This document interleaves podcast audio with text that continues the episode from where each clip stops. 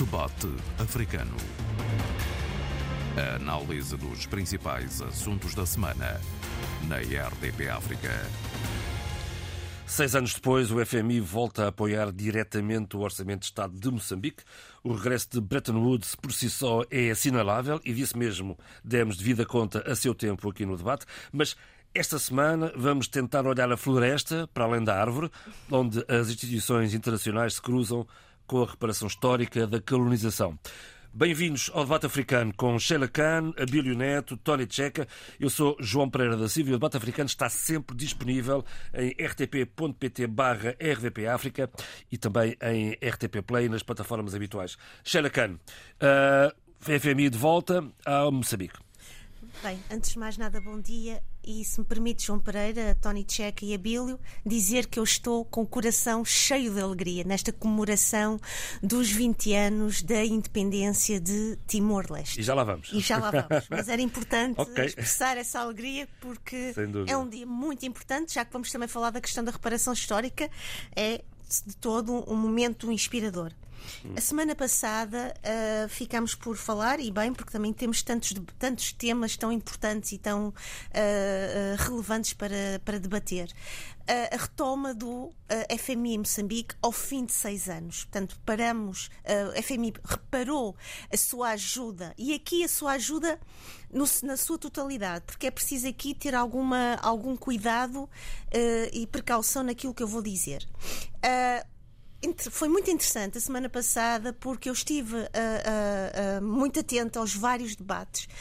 Importa dizer que numa semana, três dias quase consecutivos, tivemos três debates em torno da retoma da ajuda do FMI em Moçambique ou para Moçambique. Uh, com, com vários uh, uh, convidados, diferentes áreas de, de, de profissionais, de atuação e também de pensamento. Agora, aqui, o que é que é diferente dentro daquilo que temos vindo a falar? E para não cairmos também entre nós e para os nossos ouvintes numa espécie de repetição. É que o FMI tem tido e tem sido constantemente e com enorme repetição caracterizado como uma imagem demoníaca de algo de, de, uma, de uma instituição que vem de uma certa forma elaborar um, uma linguagem que dizima qualquer tipo de soberania e qualquer tipo de independência política e económica do país e vem impor os seus modelos económicos e os seus modelos de, para uma melhor governação uh, uh, do país. Mas isso não é verdade e isso foi muito importante nos vários debates que fui ouvindo e foi realmente para mim uma mudança muito interessante, porque, e aqui vou também falar um pouco rapidamente da minha experiência como estudante, ao nível também da universidade, e tudo aquilo que foram, foi, foi ensinado, é que o FMI era este, este, este demónio, este, como dizia um dos, um dos entrevistados, o professor António Francisco, professor catedrático da Universidade eh, Eduardo Mondlane, da Escola de Economia, o FMI não pode ser, ou é visto, mas não pode ser mais visto como um Frankenstein. E é preciso contextualizar historicamente também a presença do FMI em Moçambique. Foi Samora Machel que, em 1984, vai ao, em, em buscar apoio internacional. Estamos em plena guerra civil, estamos num país em total bancarrota e era necessário remodelar, reorganizar e já agora, como estamos hoje em dia num tema muito importante da reparação histórica, reparar a nossa, a nossa economia e reparar o nosso comportamento económico. E nesse sentido, o FMI hoje tem também trazido para a luz do dia e para o debate e para as suas várias uh, intervenções públicas a necessidade e importância de mostrar que não tem essa imagem tão uh, demoníaca, tão draconiana. Muitas vezes é o FMI que é uh, uh, chamado para os nossos países para nos poder dar apoio ao nível da consultadoria, ao nível da monitoria e ao nível também do aconselhamento. Quando o FMI sai ou, de certa maneira, se retira de um apoio significativo e substancial com a, a declaração e, e, e, o anúncio público internacional das dívidas ocultas, mas era importante dizer que, neste momento, o residente, uh, o representante residente, para ser mais correta, do FMI em Moçambique, alertou para o seguinte: o FMI não deixou, no, no entanto, não obstante a, a, a questão polémica das dívidas ocultas, de dar algum apoio. O FMI foi dando algum apoio, nomeadamente ao nível da ajuda para, para a questão do combate ao Covid-19, nomeadamente na ajuda à, assistência técnica também às várias uh, às consequências dramáticas que resultaram de, de, dos desastres naturais do Kenneth e Idai. E, portanto, era importante aqui sinalizar esta questão e também de certa forma, reparar esta imagem do FMI. De resto, nós falamos é no apoio direto ao orçamento e esse é que foi suspenso em 2016 na sequência Exatamente. das dívidas ocultas. Mas esse apoio de certa maneira, parcial, se assim se pode dizer, não foi, uh, não foi uh, anulado, não foi eliminado. Pelo contrário, o FMI esteve lá, mas de uma, não de uma presença tão substantiva e não tão. Será mais o Banco Mundial. Deixe-me só dizer o seguinte. Sim, para, para, também partilhamos aqui claro o. Que sim, uhum. claro que sim. Era importante dizer que há aqui várias uh, prioridades do FMI nomeadamente ao nível da governabilidade, ao nível da despesa pública, ao nível da, dos sistemas de apoio à, ao combate à corrupção, porque uh, isso tem sido altamente uh, danoso para uh, a economia moçambicana. Nomeadamente, eu aqui vou buscar um pouco as palavras do, do professor António Francisco, que achei as suas reflexões extremamente ricas e, e muito, muito relevantes para compreendermos melhor uh, a importância do FMI e desta retoma para Moçambique. É uma retoma, mas também para Moçambique é um, um desafio, é também uma espécie de uma, uma lição de coragem e de vontade política. Porque, como uhum. dizia ele muito bem, e usava uma metáfora que eu achei interessantíssima, que é o FMI pode, tem, eh, tem assessores residentes em Moçambique, isso é importante, que é no, no Ministério da Sim, nos outros países também, em Cabo Verde também tem, na Guiné, é, um, é banco, uma prática normal. E no Banco de Moçambique. E dizer o seguinte: mesmo que o FMI possa uh, uh, apresentar aconselhar modelos de governabilidade, de governação, uh, para melhorar a nossa economia, somos nós, moçambicanos, que temos e aqui vou usar a expressão, embora não, eu não me sinta confortável nesta, nesta expressão, que temos de ser, como dizia o Abel a semana passada, mas eu não gosto desta expressão, mas eu vou usar, isto é uma provocação, utilitaristas. Temos que ser espertos, temos que ser inteligentes. Porquê? Estamos num momento complicado. Estamos num momento de uma pressão enorme económica devido à guerra que se está a passar na Ucrânia, uma pressão económica enormíssima com o que está a acontecer ainda, embora de uma forma não tão dramática como foi há uns anos atrás, o que se está a passar com a guerra, eh, o terrorismo em Cabo Delgado, a questão também do Covid, entre outras questões que estão a acontecer em Moçambique e que valeriam Sim, senhor, aqui. vamos, Agora, vamos partilhar. só terminar, eh, usar a metáfora, porque é uma metáfora muito interessante, que ele diz isto é a mesma coisa que uma pessoa ir ao médico. O médico fazer o tratamento. Mas se o doente vai para casa e não tem o cuidado e não toma em consideração os conselhos que o médico sugeriu e apontou, essas doenças não passam. Neste momento, Moçambique tem realmente que ter esta vontade, como eu disse, e esta coragem políticas. E importa aqui referir-se ao seguinte: uh, João Pereira, só dois segundos e passo a palavra aos meus colegas.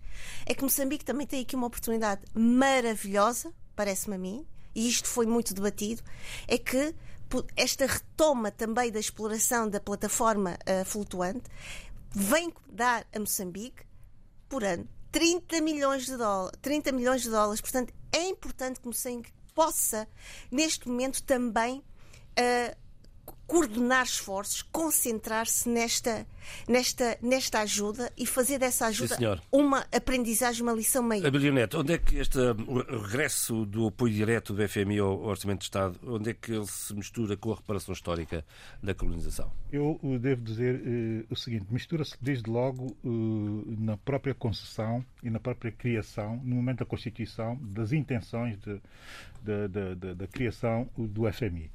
É preciso irmos à história para entendermos uh, algumas coisas uh, enfim, que nós hoje estamos a debater com muito mais distanciamento e com muito mais, do meu ponto de vista, mais propriedade. No discurso inaugural uh, da Conferência das Nações Unidas para o Sistema Financeiro e Económico Mundial, que foi assim há 80 anos que surgiu essa, esse conjunto de, de, de, de, entidades a que nós habitualmente convencionamos chamar de Bretton Woods, FMI e Banco Mundial, o secretário uh, do Tesouro americano da altura, o Henry Morgenthau, uh, fez o discurso inaugural, porque foi, os Estados Unidos convidaram para New Hampshire, os países que faziam parte das Nações Unidas, para a volta dessa grande conferência tentar-se, de certa forma, harmonizar e também normalizar o sistema financeiro internacional para fazer face às consequências da Segunda Guerra Mundial. E no discurso, eh, ele diz eh, o seguinte, Henri Morgontou. Isso foi há 80 anos. Hein? Eu, eu lembro aos delegados que os falhanços eh, da cooperação internacional levaram a grande, a grande depressão, a divisão social no mundo e, em último caso, a guerra, a Segunda Guerra Mundial. Continua o Henri Morgontou. Estamos a falar do secretário de Tesouro, de Tesouro dos Estados Unidos da América. A prosperidade como a paz é indivisível. Nós não nos podemos dar ao luxo, aqui e em toda parte do mundo, de abdicar da fortuna, de esquecer a pobreza quando ela está e como essa pobreza ameaça a todos nós. Eu fiz citação. É assim que começa, é assim que começa o FMI. Isto foi nos anos 40 do século passado. 44. Exatamente 1 de julho de 1944. É assim que começa o FMI. E a partir daí, naturalmente, por uma série de opções políticas de lideranças diversas e de ciclos de liderança eh, internacional, o FMI foi sendo uh, visto como uh, um instrumento de continuidade do imperialismo internacional, do capitalismo internacional e também, de certa forma, de imposição de uma ideia neocolonial aos países recém independentizado. O braço financeiro do imperialismo. Bem, e, e a verdade é que a Sheila começou por dizer que foi uh, digamos que a falência do Estado moçambicano, como também foi a, uhum. a, falência do Estado de São Tomé uhum. que nos uh, fez chamar o FMI. Não foi o FMI que nos foi bater a porta a dizer, meus senhores, venham ter connosco, que nós de facto resolvemos os vossos problemas e depois traiu-nos, de certa forma, no propósito eh, que, nós, eh, eh, que nos interessava resolver. Não. Fomos nós que criámos uma situação de falência, de bancarrota, e a partir dessa falência da bancarrota fomos ter, em condições muito desfavoráveis, ter que negociar com entidades financeiras mais do que batidas, cheias de competências técnicas para, de facto, tentar enquadrar a nossa situação. Portugal e nossa passou por isso duas vezes na história recente. Mas passou, passou Portugal, mas passaram mais países, inclusive aqui ao lado, a Espanha, a Itália parcialmente, a França beneficiou muito inicialmente, a própria Alemanha beneficiou muito dos SDRs inicialmente. Podemos discutir aqui também a evolução do FMI, a evolução das políticas do FMI a partir eh, Naturalmente, enfim, daquele, pacote, daquele pacote de intervenções que teve nos anos 80 no sentido da neoliberalização, efetivamente neoliberalização das nossas economias, mas a verdade é que essa, esse pacote violentíssimo eh, tinha muito que ver também com as más políticas e as más práticas de política financeira e políticas públicas que os países optaram livremente e soberanamente por eh, implementar. Essa que é a grande realidade. E a verdade é que hoje, passado 40 anos das primeiras intervenções da FMI em África, já começam de forma endógena os africanos, sobretudo os que querem refletir fora de um quadro uh, ideológico, enfim, hegemónico, hegemónico estabelecido, digamos que o status quo, Exatamente. já começa a haver reflexões muito mais uh, ponderadas sobre o papel do FMI em muitas das economias. E a verdade também é que o próprio FMI está a fazer essa reflexão sobre a sua ação, que era uma ação efetivamente extrema, era uma ação extrema, muito ortodoxa sem grandes margens de maleabilidade para perceber a realidade dos países, mas impunham um modelo e o modelo encaixava-se em todos. Isso, como é evidente, não podia beneficiar realidades que eram diferentes e diferenciadas. Cometeu esse erro, comete outros erros e devia ser, inclusive, eh, nesta altura, devia estar a pensar na reforma de alguns dos aspectos da FMI que beneficiam países mais, mais, mais, mais pobres ou em vias de desenvolvimento, e eu acho que, essa, que esse debate é um debate permanente, nomeadamente na utilização dos SDRs, que está agora a ser, efetivamente, pela primeira vez, eh, eh, em um momento de ruptura, a poder ser utilizado de outra forma pelos países, que era uma reivindicação antiga de grande parte dos países em vias de desenvolvimento. Portanto, o FMI também está a evoluir. A questão fundamental, a questão fundamental que se coloca é se o FMI está a evoluir, o que é que está a acontecer com os países? Será que eles também estão a evoluir? Acompanhar essa evolução. Aqui a questão é a seguinte: é, é aquilo que eu sempre disse aqui no debate africano. É preciso olhar para os níveis de competitividade de cada país. Os países têm que competir. A Ação Liberal tem que dizer isto assim. Os países não podem estar a pensar que vamos todos, de forma uniforme, evoluir. Não vamos de forma uniforme evoluir. Porque não pode evoluir um país que tem lideranças competentes da mesma forma eh, que um país que tem lideranças não competentes ou incompetentes, declaradamente incompetentes. Jamais acontecerá. E aqui o que está em causa é dar respostas competentes aos desafios que o mundo coloca e que o FMI está ou não para ajudar a, a, dar, a, dar, a dar respostas. Tony Checa, eu insisto na pergunta: e onde é que entra a reparação histórica neste regresso do FMI?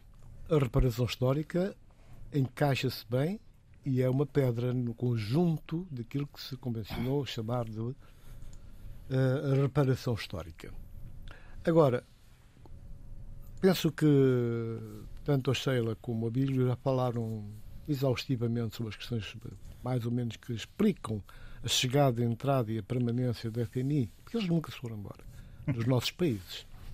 Uh, mesmo à distância foram sempre, portanto, marcando o compasso, recolhendo informações e dando contribuições na, na conceptualização da, dos das quadros orçamentais e, e económicas também.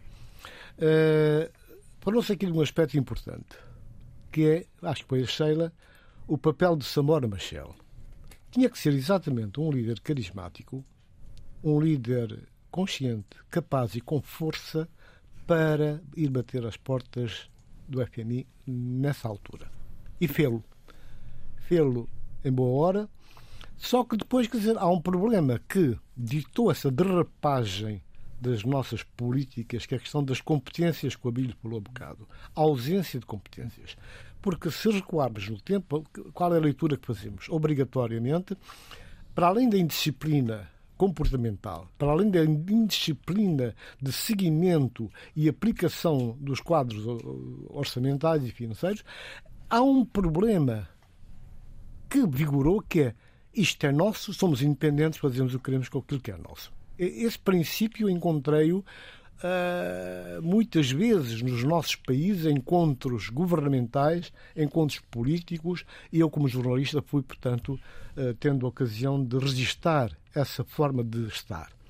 Uh, bom, mas a questão que se coloca aqui, para o caso de Moçambique, que é, é importante dizê-lo, é que independentemente da situação que vigora, que é a questão, portanto, ali na, no Cabo Delgado, as tormentas provocadas pelo radicalismo islâmico continuam a existir, há resistência, têm sofrido imensas derrotas, mas eles estão aí. Portanto, é preciso manter, de facto, o olho bem aberto, os olhos bem abertos, estar atentos e tentar fazer uma concertação de, com, com os países amigos nesse aspecto também, e parece-me que há dados que nos permitem dizer que está a acontecer.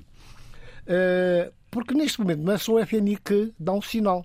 Porque antes nós tínhamos aquele binómio FMI-Banco Mundial, portanto, Bretton Woods, mas hoje temos os dois mais a União Europeia. Uhum. Não é por acaso, é preciso ter em conta, que a União Europeia aparece, portanto, a dar um financiamento considerável também a Moçambique. Né? A União Europeia avança com 65 milhões para o norte de Moçambique, não é coisa pouca, se tivermos em conta o que já foi conseguido, o que já está, o que já faz parte do quadro orçamental e que vem sendo aplicado. E toda uma política que o governo de, de Moçambique, neste caso, com a batuta do NUSI, tem estado a desenvolver para a, aplicação de políticas concernentes à exploração daquilo que existe de recursos minerais uh, nessa zona. Portanto, isto é de, maneira, é de sobremaneira importante. Agora, o que importa que, de facto, reter, e aqui vai entroncar na, na pergunta que o João coloca, que não é provocatória porque é real, uh, uma vez que um, nós, quando falamos de reparação histórica,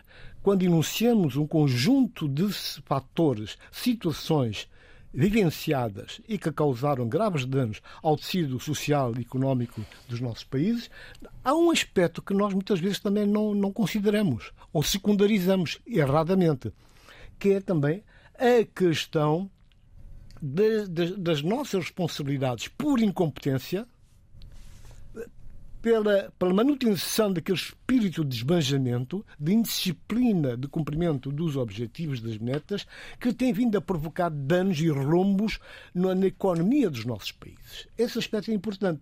E aqui eu entronca porque entronca porque uh, da mesma forma como nós vamos recuar, vamos buscar a questão da escravatura, temos a obrigação de entrar na questão do estatuto indigenato temos, temos a obrigação de entrar na questão de, de, toda uma astúcia, uma montagem que foi feita ao longo dos tempos. O Brasil é um exemplo, por exemplo, é um exemplo concreto eh, da forma como havia leis que eram feitas minuciosamente, precisamente para estancar qualquer tipo de avanço, qualquer tipo de evolução das populações locais.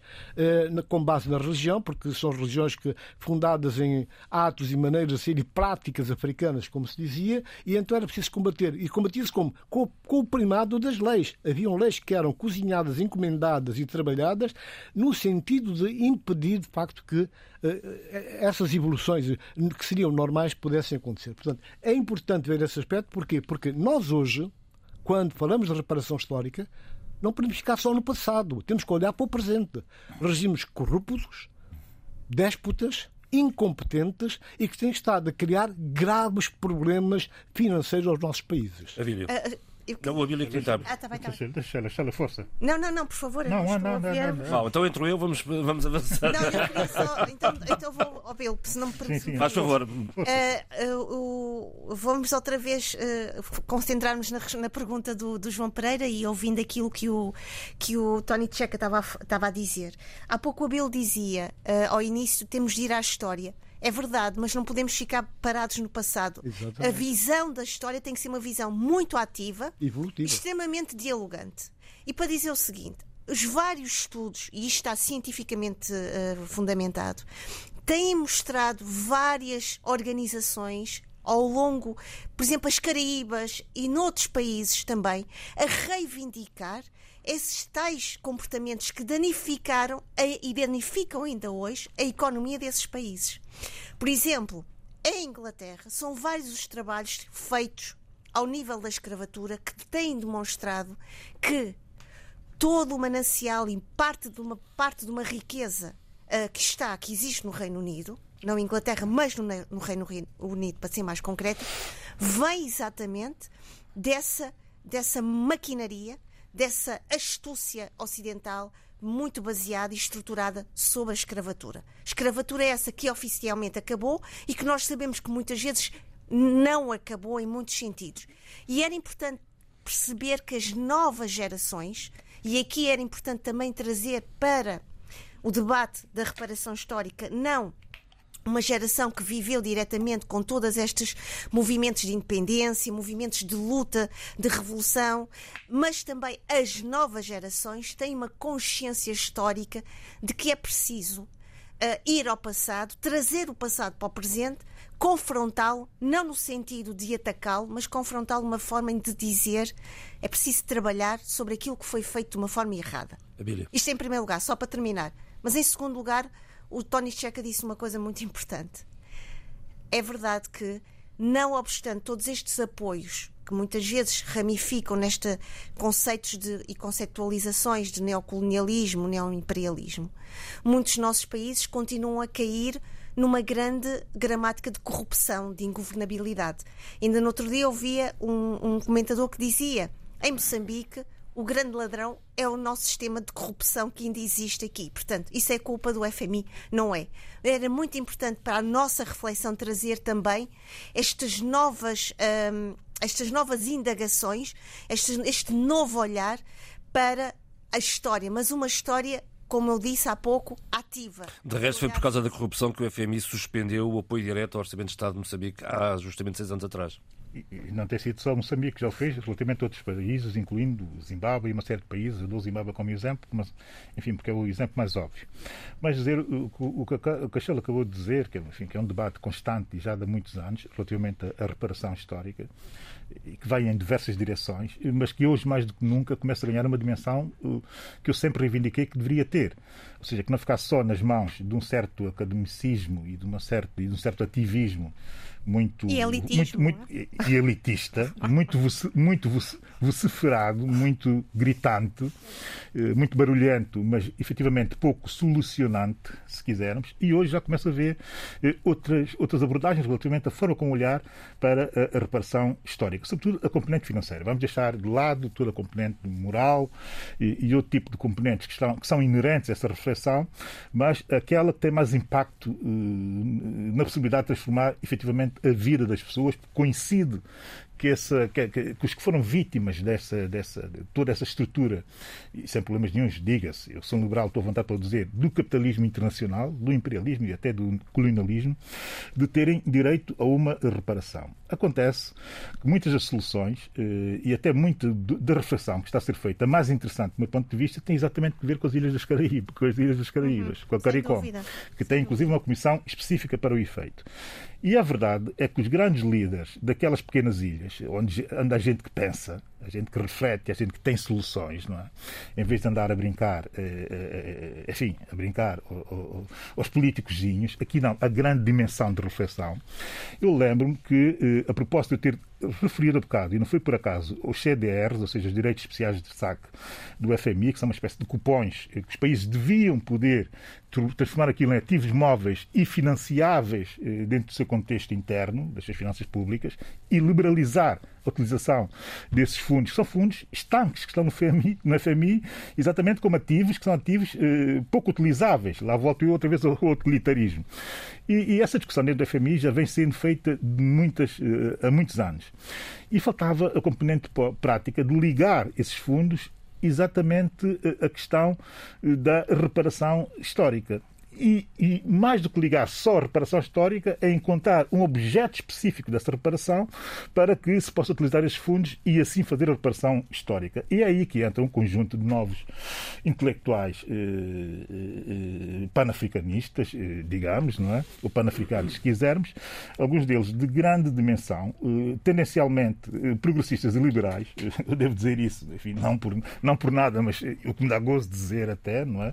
O está aí uma série deles, Charles, M, Charles W. Mills, que acabou de falecer em Stanley, que está a ser homenageado e, e amplamente homenageado nos Estados Unidos nessa altura, jamaicano, eh, enfim, há aqui muita gente a trabalhar esse tema e a trabalhar bem. E o que eles fazem uh, é o seguinte, é tentar ligar uh, os CDRs, os Direitos Especiais de Destaque, da FMI, que são passivo, ativos e imóveis.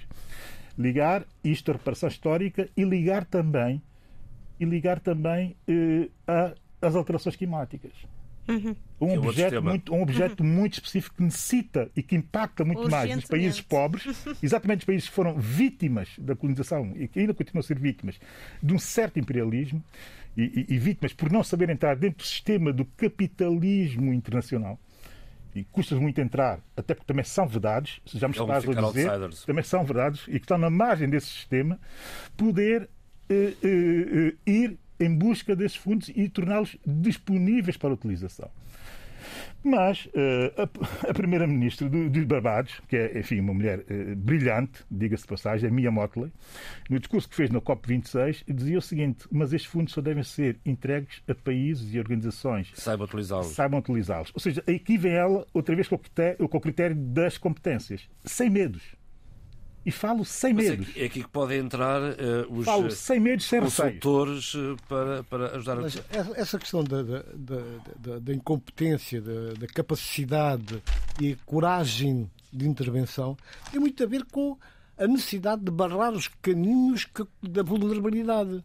Porque os nossos regimes continuam vulneráveis, não têm acesso, portanto, ao mercado, não têm acesso às grandes, aos grandes fóruns de onde se decidem as políticas à escala mundial, precisamente devido a essa incompetência, porque andam a reboque e que preferem, portanto, ajudas a fundo perdido do que assumir de vez, portanto, a necessidade de sanear a economia através, portanto, da assunção das obrigações parte a parte. Isso não acontece. Aqui um aspecto só, só, só vou terminar, é, é rápido, na sequência daquilo que tu falaste, que é nós temos de ter a consciência que há toda uma agenda que tem que ser, portanto, eh, trabalhada, restaurada, melhorada e apresentada como deve ser, para que também não nos apontem os dedos. Porque, repara, eh, nós, não, quando falamos, de, eu falo dessas questões porque eu, eu coloco a questão da reparação também no, no mundo de hoje, uhum. onde nós temos grandes responsabilidades. É de veras insultuoso, inadmissível que no continente africano ainda haja um regime, por exemplo, com a escravatura, que funciona, que toda a gente Exatamente. sabe. Exatamente. Ela está aí, ela, ela discrimina, ela impede que uma parte considerável das populações desse país, vou citar o caso da Mauritânia, eh, não tem acesso a nada, aquilo mínimo que é necessário, devido precisamente à discriminação, devido à escravatura, às castas existentes e à exclusão constante e com conivência não só dos países africanos, mas de todo o mundo, porque eh, a Mauritânia faz parte do, do, do, das Nações Unidas, tem parceiros na Europa, em todo o lado, organizações eh, financeiras, económicas e continua a ter bênçãos. Ora, essas situações têm que acabar. Nós, para termos o nível moral e a força comportamental, temos que ter, de facto, a verticalidade de posicionamento para evitar que estas situações perdurem. E por falar, e por falar em reparação histórica, não, e por falar em reparação histórica, temos que avançar no programa. Não, mas só rapidamente, para dizer o seguinte, uh, uh, a reparação histórica também teve um temos que também sair um pouco, também uh, expandir esta visão da reparação histórica para além de uma linguagem económica, uh, uh, mas também a importância de uma linguagem social. E aqui. Políticas sociais. Exatamente. Aqui é importante dizer isto. As novas gerações trouxeram para o debate público tiveram essa coragem cívica e essa consciência. Porquê? Fizeram algo que muitas das suas gerações anteriores não tiveram condições, circunstâncias para o fazer. Ou não e quiseram. Muitas vezes coragem de o fazer. Exatamente. Por uma questão de sobrevivência. Quero... Para quem. Só vou terminar, Abílio. Para... Okay, e era importante dizer isto. É a coragem, a reparação histórica também está muito ligada não só à consciência, uma consciência económica, social, política e cultural e identitária uhum. e panafricanista, já agora, uhum. mas também é a coragem e é a decisão ética de dizer um basta e dizer nós estamos aqui presentes e nós vamos falar por aqueles que não puderam falar, por aqueles que não podem mais falar e por aqueles que virão a seguir. Para terminar isto e para não, ser, enfim, para não sermos aborrecidos com os nossos ouvintes, eu vou fazer uma citação. Eu acho que não. Vou fazer uma citação. Fazer uma citação eh, de uma frase que eu acho que é eh, absolutamente lapidar. genial e lapidar da primeira-ministra dos, dos Barbados, Maya Motley. Eh, que hoje está feita uma grande figura internacional e, e muito respeitada e muito reputada. Uh, a crise global do clima uh, pede soluções uh, que não só têm que ser práticas, mas também têm que ser historicamente justas. A realocação dos SDR, dos direitos especiais de saque do FMI, deve ser feita de forma responsável, eu sublinho aqui, responsável e competente. Fez citação. Foi isso que ela disse na COP26, disse muito mais, mas essa é a frase, a grande frase que ela diz na COP26. Agora, está tudo dito. Aí entra a reparação histórica. E por falar em reparação histórica, faz justamente hoje 20 anos, lembro-me como se fosse ontem, que se fez história e reparou-se a história em Timor-Leste. Uh, conseguem ouvir-me? Perfeitamente, ah, ok. É que eu de repente pareceu-me que tinha perdido. Timor-Leste. Deixa-me dizer uma coisa. É muito importante o que, o que esta reflexão minha. Há pouco estávamos a falar da questão também da geração. Eu cresci com uh, muito, muito uh, educada por este por pessoas que estiveram na, nas independências e nas lutas das independências, nomeadamente em Moçambique, e fui muito educada numa casa que estivemos sempre colados a esta ideia também de uma solidariedade para com o povo timorense. não estou de todo esquecida, pelo contrário, do massacre do cemitério de Santa Cruz, do momento desse massacre, das imagens que estão gravadas na minha memória. E hoje, quando leio entrevistas ao atual presidente da República Democrática de Timor-Leste, uh, José Ramos Horta, há algo que ele diz e que eu gostaria que vocês me permitissem que eu lesse. Porque isso é muito importante, já que estamos aqui não só a falar das independências, mas também mas também da reparação histórica. Peço desculpa, uh, José Pereira, perdoa-me só dois João, segundos. já agora João. João Pereira, desculpa. Também é da Silva, mas não passa nada. Não, não me leva, não me leva mal. Isto às vezes. João Pereira da Silva tem essa coisa muito brasileira dos três mal, nomes. Tá bem? É? Os nomes dos dois apelidos. Falar, e o pensamento ai, ai, ai, é tão. É tão. É tão. Fala, o pensamento é muito mais rápido que a nossa fala. Eh, José Ramos Horta, numa entrevista eh, no Jornal Público no dia 15 deste mês, eh, lhe pedem o que, mensagem devem passar às gerações futuras. E ele diz, e passa a citá-lo: Nunca desistir, nunca desanimar. Estuda, estuda, estuda. Focar nos objetivos. Nunca dispersar energias no que é secundário povos pequenos só vencem pela inteligência, pela, pela educação.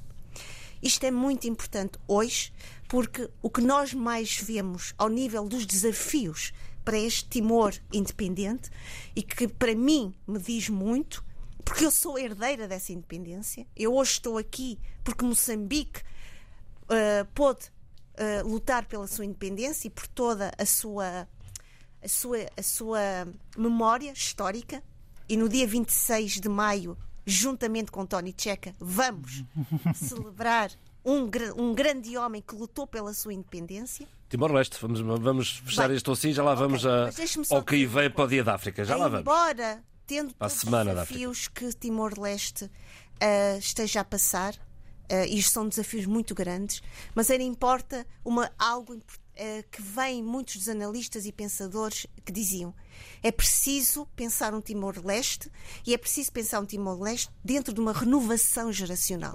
Porque a verdade é que, e como dizia Ramos Horta, José Ramos Horta, a geração de 75, a tal geração que, que viu perder a sua independência para a Indonésia, já não está cá. Temos poucos sobreviventes. Portanto, é preciso também preparar este país para as novas gerações. O Zé Horta para os amigos mais próximos. Uh, Tória Tcheca.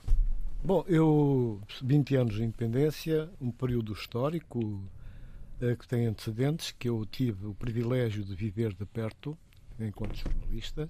Convivi com os dirigentes históricos da Fretilin, de perto. Uh, conversamos muito, fizemos entrevistas e conseguimos, inclusive, fazer passar nas antenas da BBC de Londres a primeira grande notícia sobre a luta de Timor-Leste, a situação atual nessa altura, com uma entrevista feita a um dos seus dirigentes, que agora aqui não importa o nome. Uh, portanto, é uma coisa que, que, que, me é muito grata e a solidariedade né, que foi registrada já nessa altura em relação ao povo do Timor-Leste foi enorme, foi decisiva, tanto pelo acolhimento, pelos apoios políticos e não só que, que foi concedido ao, povo do Timor-Leste, mas também porque houve da parte desses patriotas, desses nacionalistas, de facto um redobrado de, de, de forças para enfrentar uma grande potência que ameaçava o país da anexação. Portanto, hoje estaríamos aqui com outro discurso e outros problemas. É só para dizer que eh, a solidariedade repercute-se em vários aspectos, às vezes que parecem ser pequeninos, mas que não são assim tão pequeninos. Uhum. Portanto, hoje está lá o Presidente de Portugal, uh, há um ambiente de solidariedade, um ambiente festivo, de recordações. O Presidente português emocionou-se quando foi ao cemitério de Santa Cruz, uh, por aí fora. Agora, eu vou só citar aqui um caso que é de um padre português jesuíta que vai cumprir agora, dentro de dias, 101 anos e que tem quase toda a vida dele entregue a Timor-Leste. Tem feito tudo tudo, tudo por Timor está lá e está para continuar. Continua com a sua cabecinha fresquinha, tem problemas auditivos, mas de uma eloquência tamanha, uma crença tamanha, ele próprio é um dos elementos que ajuda, portanto, a restituir, portanto, um bocadinho daquele sentimento nacionalista ao, ao povo Timor-Leste, porque a, a nova geração, é preciso dizer também, nem tudo é festivo, a nova geração não está assim tão dentro desse espírito do sacrifício que foi consentido e poderíamos até dizer, ir mais longe, dizer que não estão, de facto, na sua agenda, não consta, portanto, uh, aspectos, preocupações que tenham a ver com a consolidação dessa independência. Portanto, o padre chama-se eh, João Felgueiras, portanto, vai fazer 101 anos, e ele diz que os 100 anos é Deus que dá. Abílio, eu tive o prazer de conhecer o Padre Falgueza e conheço bem. Bem, dizer, eh, não muito mais a dizer relativamente aos 20 anos de independência de Timor-Leste, dizer que é de facto um momento de celebração. No meu caso específico, sou um, um insular, eh, mais ainda me dá gozo saber que o país conseguiu aquilo que todos achavam que ele deveria ter e, e, conseguiu, sobretudo, fazer um percurso com altos e baixos, mas que está a fazer um percurso em defesa da sua independência, mais que em defesa da sua independência, em defesa de uma ideia de soberania nacional eh, a que ele tem direito. E aqui eh, eu tenho que fazer dois ou três apontamentos muito rápidos para associar a situação de crise internacional que nós vivemos hoje. Uh, primeiro, essa ideia que está na cabeça de muita gente de que devemos voltar ao movimento de General Alinhados, dizer que a potência ocupante de Timor-Leste foi fundadora do movimento de General Alinhados.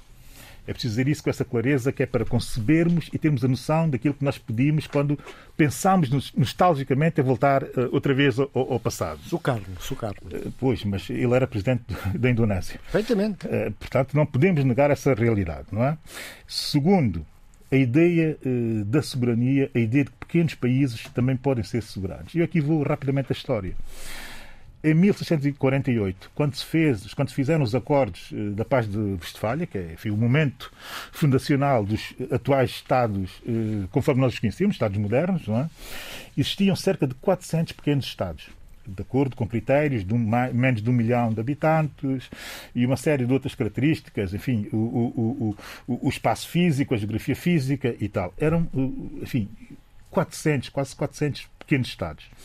Eh, de 1648 até 1918, que foi esse período eh, em que emergiram uma série de grandes impérios não é? de dominação das esferas de influência de 1865, várias, várias guerras de ocupação, de ocupação passou, passaram a existir só 32 pequenos Estados no mundo. A seguir, depois da Segunda Guerra Mundial, quando entra a famigerada Ordem Internacional Liberal, passamos outra vez a ter 140, 140 pequenos Estados de acordo com os mesmos critérios. Isto está estudado, está visto. E passamos a ter 140 Estados com outro tipo de proteção legal internacional.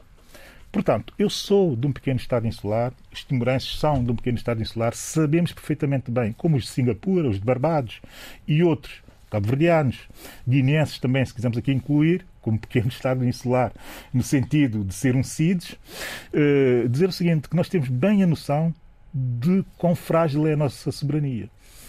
E, e, e não consigo perceber uh, que quem tem essa condição de insular que uh, se preocupe mais em dar ênfase a realidades enfim, de política, de real política internacional, em vez de considerar a sua própria existência, o seu próprio contexto, a sua própria existência e sobrevivência enquanto cidadão de um pequeno Estado insular. E porque a memória é curta, eu já agora aproveito para recordar que a RTP, através da RTP Internacional, teve um papel fundamental naquilo que Timor é hoje. Em maio de 98, a RTP Internacional cobriu a constituição do CNRT, o Conselho Nacional de Resistência Timorense, que congregou toda a comunidade timorense na diáspora, mas também no território então ainda ocupado pela Indonésia.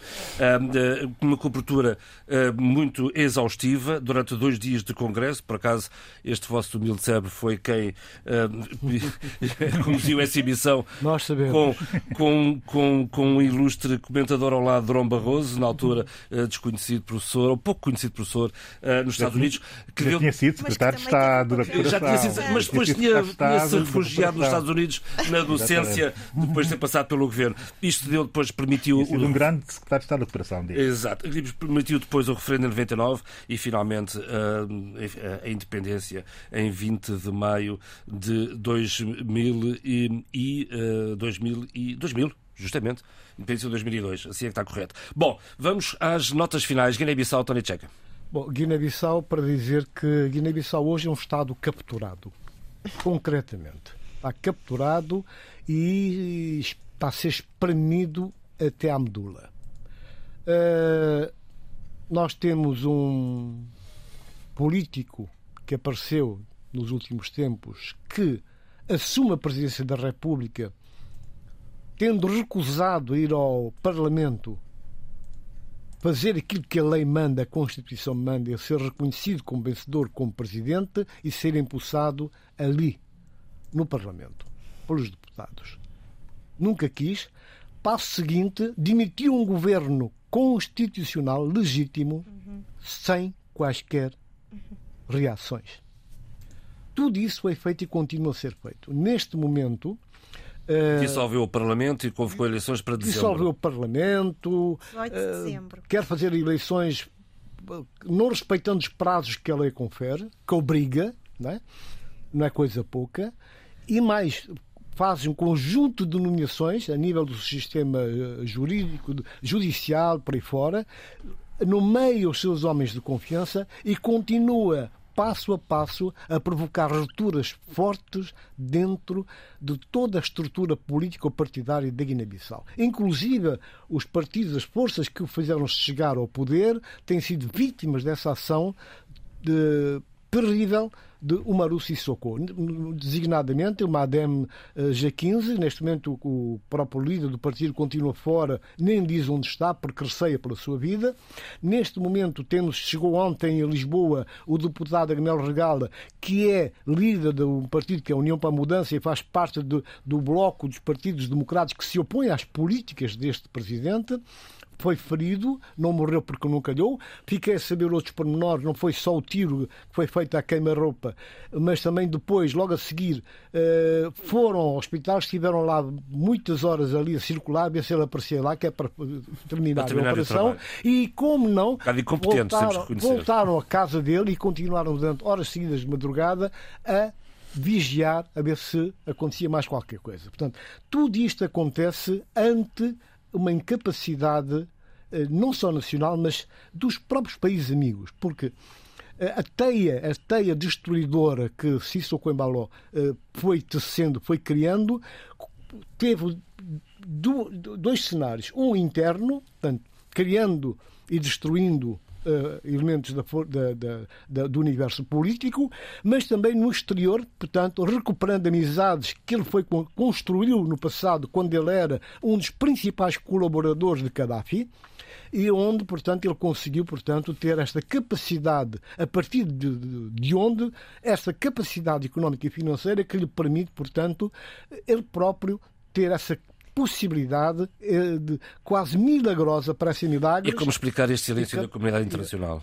Eu, eu, penso que tem um bocado a ver com o passado, esse passado nebuloso do, do, do homem, que, portanto, durante esse período teve contatos com vários poderes, não só da África, mas também da, da Europa, e hoje será uma espécie de eh, paguem as dívidas, portanto, é preciso ressarcir isto, é preciso, portanto... Teremos matéria para falar sobre, sobre a Guiné muito para a frente. É Atenção às horas, diga, diga, Sheila. Posso só dizer algo eh, em função de, disto, desta, do que aconteceu na Guiné-Bissau esta semana, que eu tive muito atenta e agradeço muito também ao Tony Checa, que tem sido para mim uma inspiração, nesse sentido, em querer saber mais sobre a Guiné-Bissau é um, um presidente que fala sem qualquer responsabilidade pelo seu país, pela sua nação. é um presidente que não tem qualquer consciência histórica do presente sobre o que está a acontecer. E é um presidente absolutamente incompetente, incapaz de ser uma reflexão crítica. Pelo contrário, coloca o dedo e responsabiliza sempre os outros, nomeadamente a sua Assembleia, e não foi um único momento do seu discurso ter a coragem de também se assumir para si, no papel de presidente, a responsabilidade deste falhanço. Sheila, ele afrontou a Igreja Católica, afrontou as igrejas muçulmanas, afrontou políticos, afrontou o Parlamento, é, afrontou é o Supremo Tribunal de Justiça. Peço imensa desculpa. De afastou e nomeou as pessoas que ele quis, à margem da, da lei francamente. Abílio. Bem, a situação na Guiné-Bissau é trágica, mas não é trágica porque chegamos a este momento. É trágica porque este momento é um sintoma de muito que já vem de trás tudo o que eu enfim, tenho aqui, estou muito à vontade para comentar a atual situação. Porquê? Primeiro porque sou um grande defensor e, e tenho repetido esse, quase que, que, que, que, de forma religiosa essa ideia de que os países só avançam com estabilidade política governativa. E se nós que somos países eh, a procura de desenvolvimento, se nossos líderes, nossas elites não entenderem o que é que isso quer dizer, de facto só vão condenando os seus países a situações piores do que aquelas em, em, em que os encontram. Portanto, não posso estar de acordo com, essa, com a atual dissolução. Mas também não estou de acordo com a atual dissolução uh, no conteúdo, porque eu acho que é exatamente neste momento em que a Assembleia eh, Nacional Popular da Guiné-Bissau começa a dar sinais de retoma de alguma normalidade, em que existe quase pela primeira vez em 30 ou 40 anos, e alguém chamou atenção para esse facto, uh, a Guiné-Bissau aprova um orçamento na especialidade. Mas repare-se bem, em 30 ou 40 anos é a primeira vez que a Guiné-Bissau, um país soberano e independente, aprova na especialidade um Orçamento Geral do Estado. Aqui está o sintoma. Aqui estão as consequências desse laxismo histórico que condena os países a esse tipo de situações. Mas dizer o seguinte: que isto está a ser feito pela Assembleia Nacional Popular, no momento em que está a conseguir, de alguma forma, e eu fui muito crítico da Assembleia Nacional Popular da Guiné-Bissau, como se sabe, e fui muito crítico aqui neste programa, e fui crítico contra amigos que têm a responsabilidade da Assembleia Nacional Popular, mas tenho que lhes dizer o seguinte, e tenho que lhes dar os parabéns. Conseguiram fazer um muito bom trabalho na aprovação do Orçamento Geral do Estado e impuseram essa ideia de que deve ser discutido na, na especialidade, impuseram sobre o governo e o governo aceitou essa ideia como uma ideia da normalização da normalização, da fiscalização e do controle das finanças públicas. Mas, numa altura em que o Tribunal de Contas começa a dar bons sinais com um novo presidente. E é nessa, esse argumento e é nessa, e é nessa altura, e é nessa altura é que o Presidente da República entende por bem dissolver o Parlamento. Um minuto para cada um para notas para, para sugestões, Sheila. Ora bem, uh, as sugestões um, ehm, são várias dentro deste, deste grande momento de reparação histórica. Mas se me permite, eu vou ler aqui um, num minuto, eu estou a contar, Sheila. Okay. Não dá para todos. Vou Tenho contar. pena. Pode começar a contar. Vou começar a citação. Lembrar exige que seja observado um certo protocolo, que acendamos uma espécie de lanterna da consciência que nos ilumine o caminho até às coisas que o tempo escondeu em pregas recônditas. Página 107 do belíssimo e magistral romance de João Paulo Borges Coelho, escritor moçambicano, Museu da Revolução. E no espaço deste, desta pequenina citação, gostaria de lembrar uh, o centenário do poeta maior de Moçambique, José Craveirinha, que chamei para mim poeta da reparação histórica. Vamos celebrar no dia 26 de maio, no Colóquio Internacional José Craveirinha, poeta da reparação histórica, em Vila Real, no Teatro Municipal de Vila Real, e teremos, entre vários convidados, de Moçambique, Miacoto, uh, Rui Rocha, da Alcance Editores, Aurélio Rocha, historiador, Ungulano e Bacacosa, Luís Carlos Patraquim, o presidente da casa uh, José Craveirinha. Também teremos Ana Mafalda Leite, Fátima Mendonça. Uma semana em cheio que para a semana que vem teremos muito. E o Tony Checa e a Sheila Khan, organizadora e coordenadora. Não é? Obrigada, Abel. Dia 27 de maio, onde eu também vou estar presente, colóquio internacional na madrugada dos meus olhos pardos. José Craveirinha, 100 anos, 100 anos. Sugestões, Tony. Faculdade de Letras do Porto. A primeira sugestão tem a ver com uh, o facto dos Estados Unidos, pela primeira vez em 60 anos, anunciar o investimento de negócio privado com Cuba. Uh, não mete muita verba, mas são, são 25 mil Estamos nas sugestões de leitura para o fim de semana. Uh, portanto, não podia deixar de passar este aspecto porque é histórico, é importante e pode ter uh, reflexos na, na política. E do qual podemos falar mais à frente no outro programa, eventualmente. Agora uh, vamos de leituras e filmes. eu, de leituras, tenho aqui um compatriota meu, que é o Inácio Valentim, que neste momento é um dos vice-reitores de uma universidade em Moçambique. Vamos ganhar tempo. Inácio Valentim lançou Em Nome do Absurdo com a Universitária Editora uh, em 2004 um belíssimo livro, são 110 páginas que se lêem de um só fôlego, uh, com muitas histórias dentro, uh, apetitosas, sugestivas e apelativas. Portanto, vale... quero que o Presidente da Federação Russa decrete que devo pensar, que religião hei de seguir, onde devo trabalhar, o número de filhos que devo ter, como conduzir a minha vida e quando morrer. Fim de citação. É assim que começa este grande livro da Ana Arutunian, uhum. que é um verdadeiramente, eu aconselho as pessoas a lerem, que é A Mística de Putin, editado em Portugal pela Quetzal em 2014.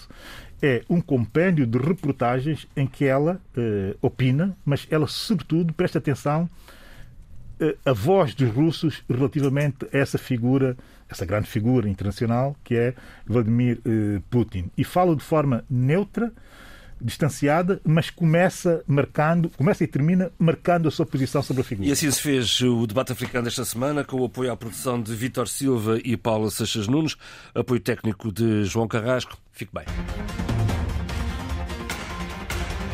Debate africano. A análise dos principais assuntos da semana na RDP África.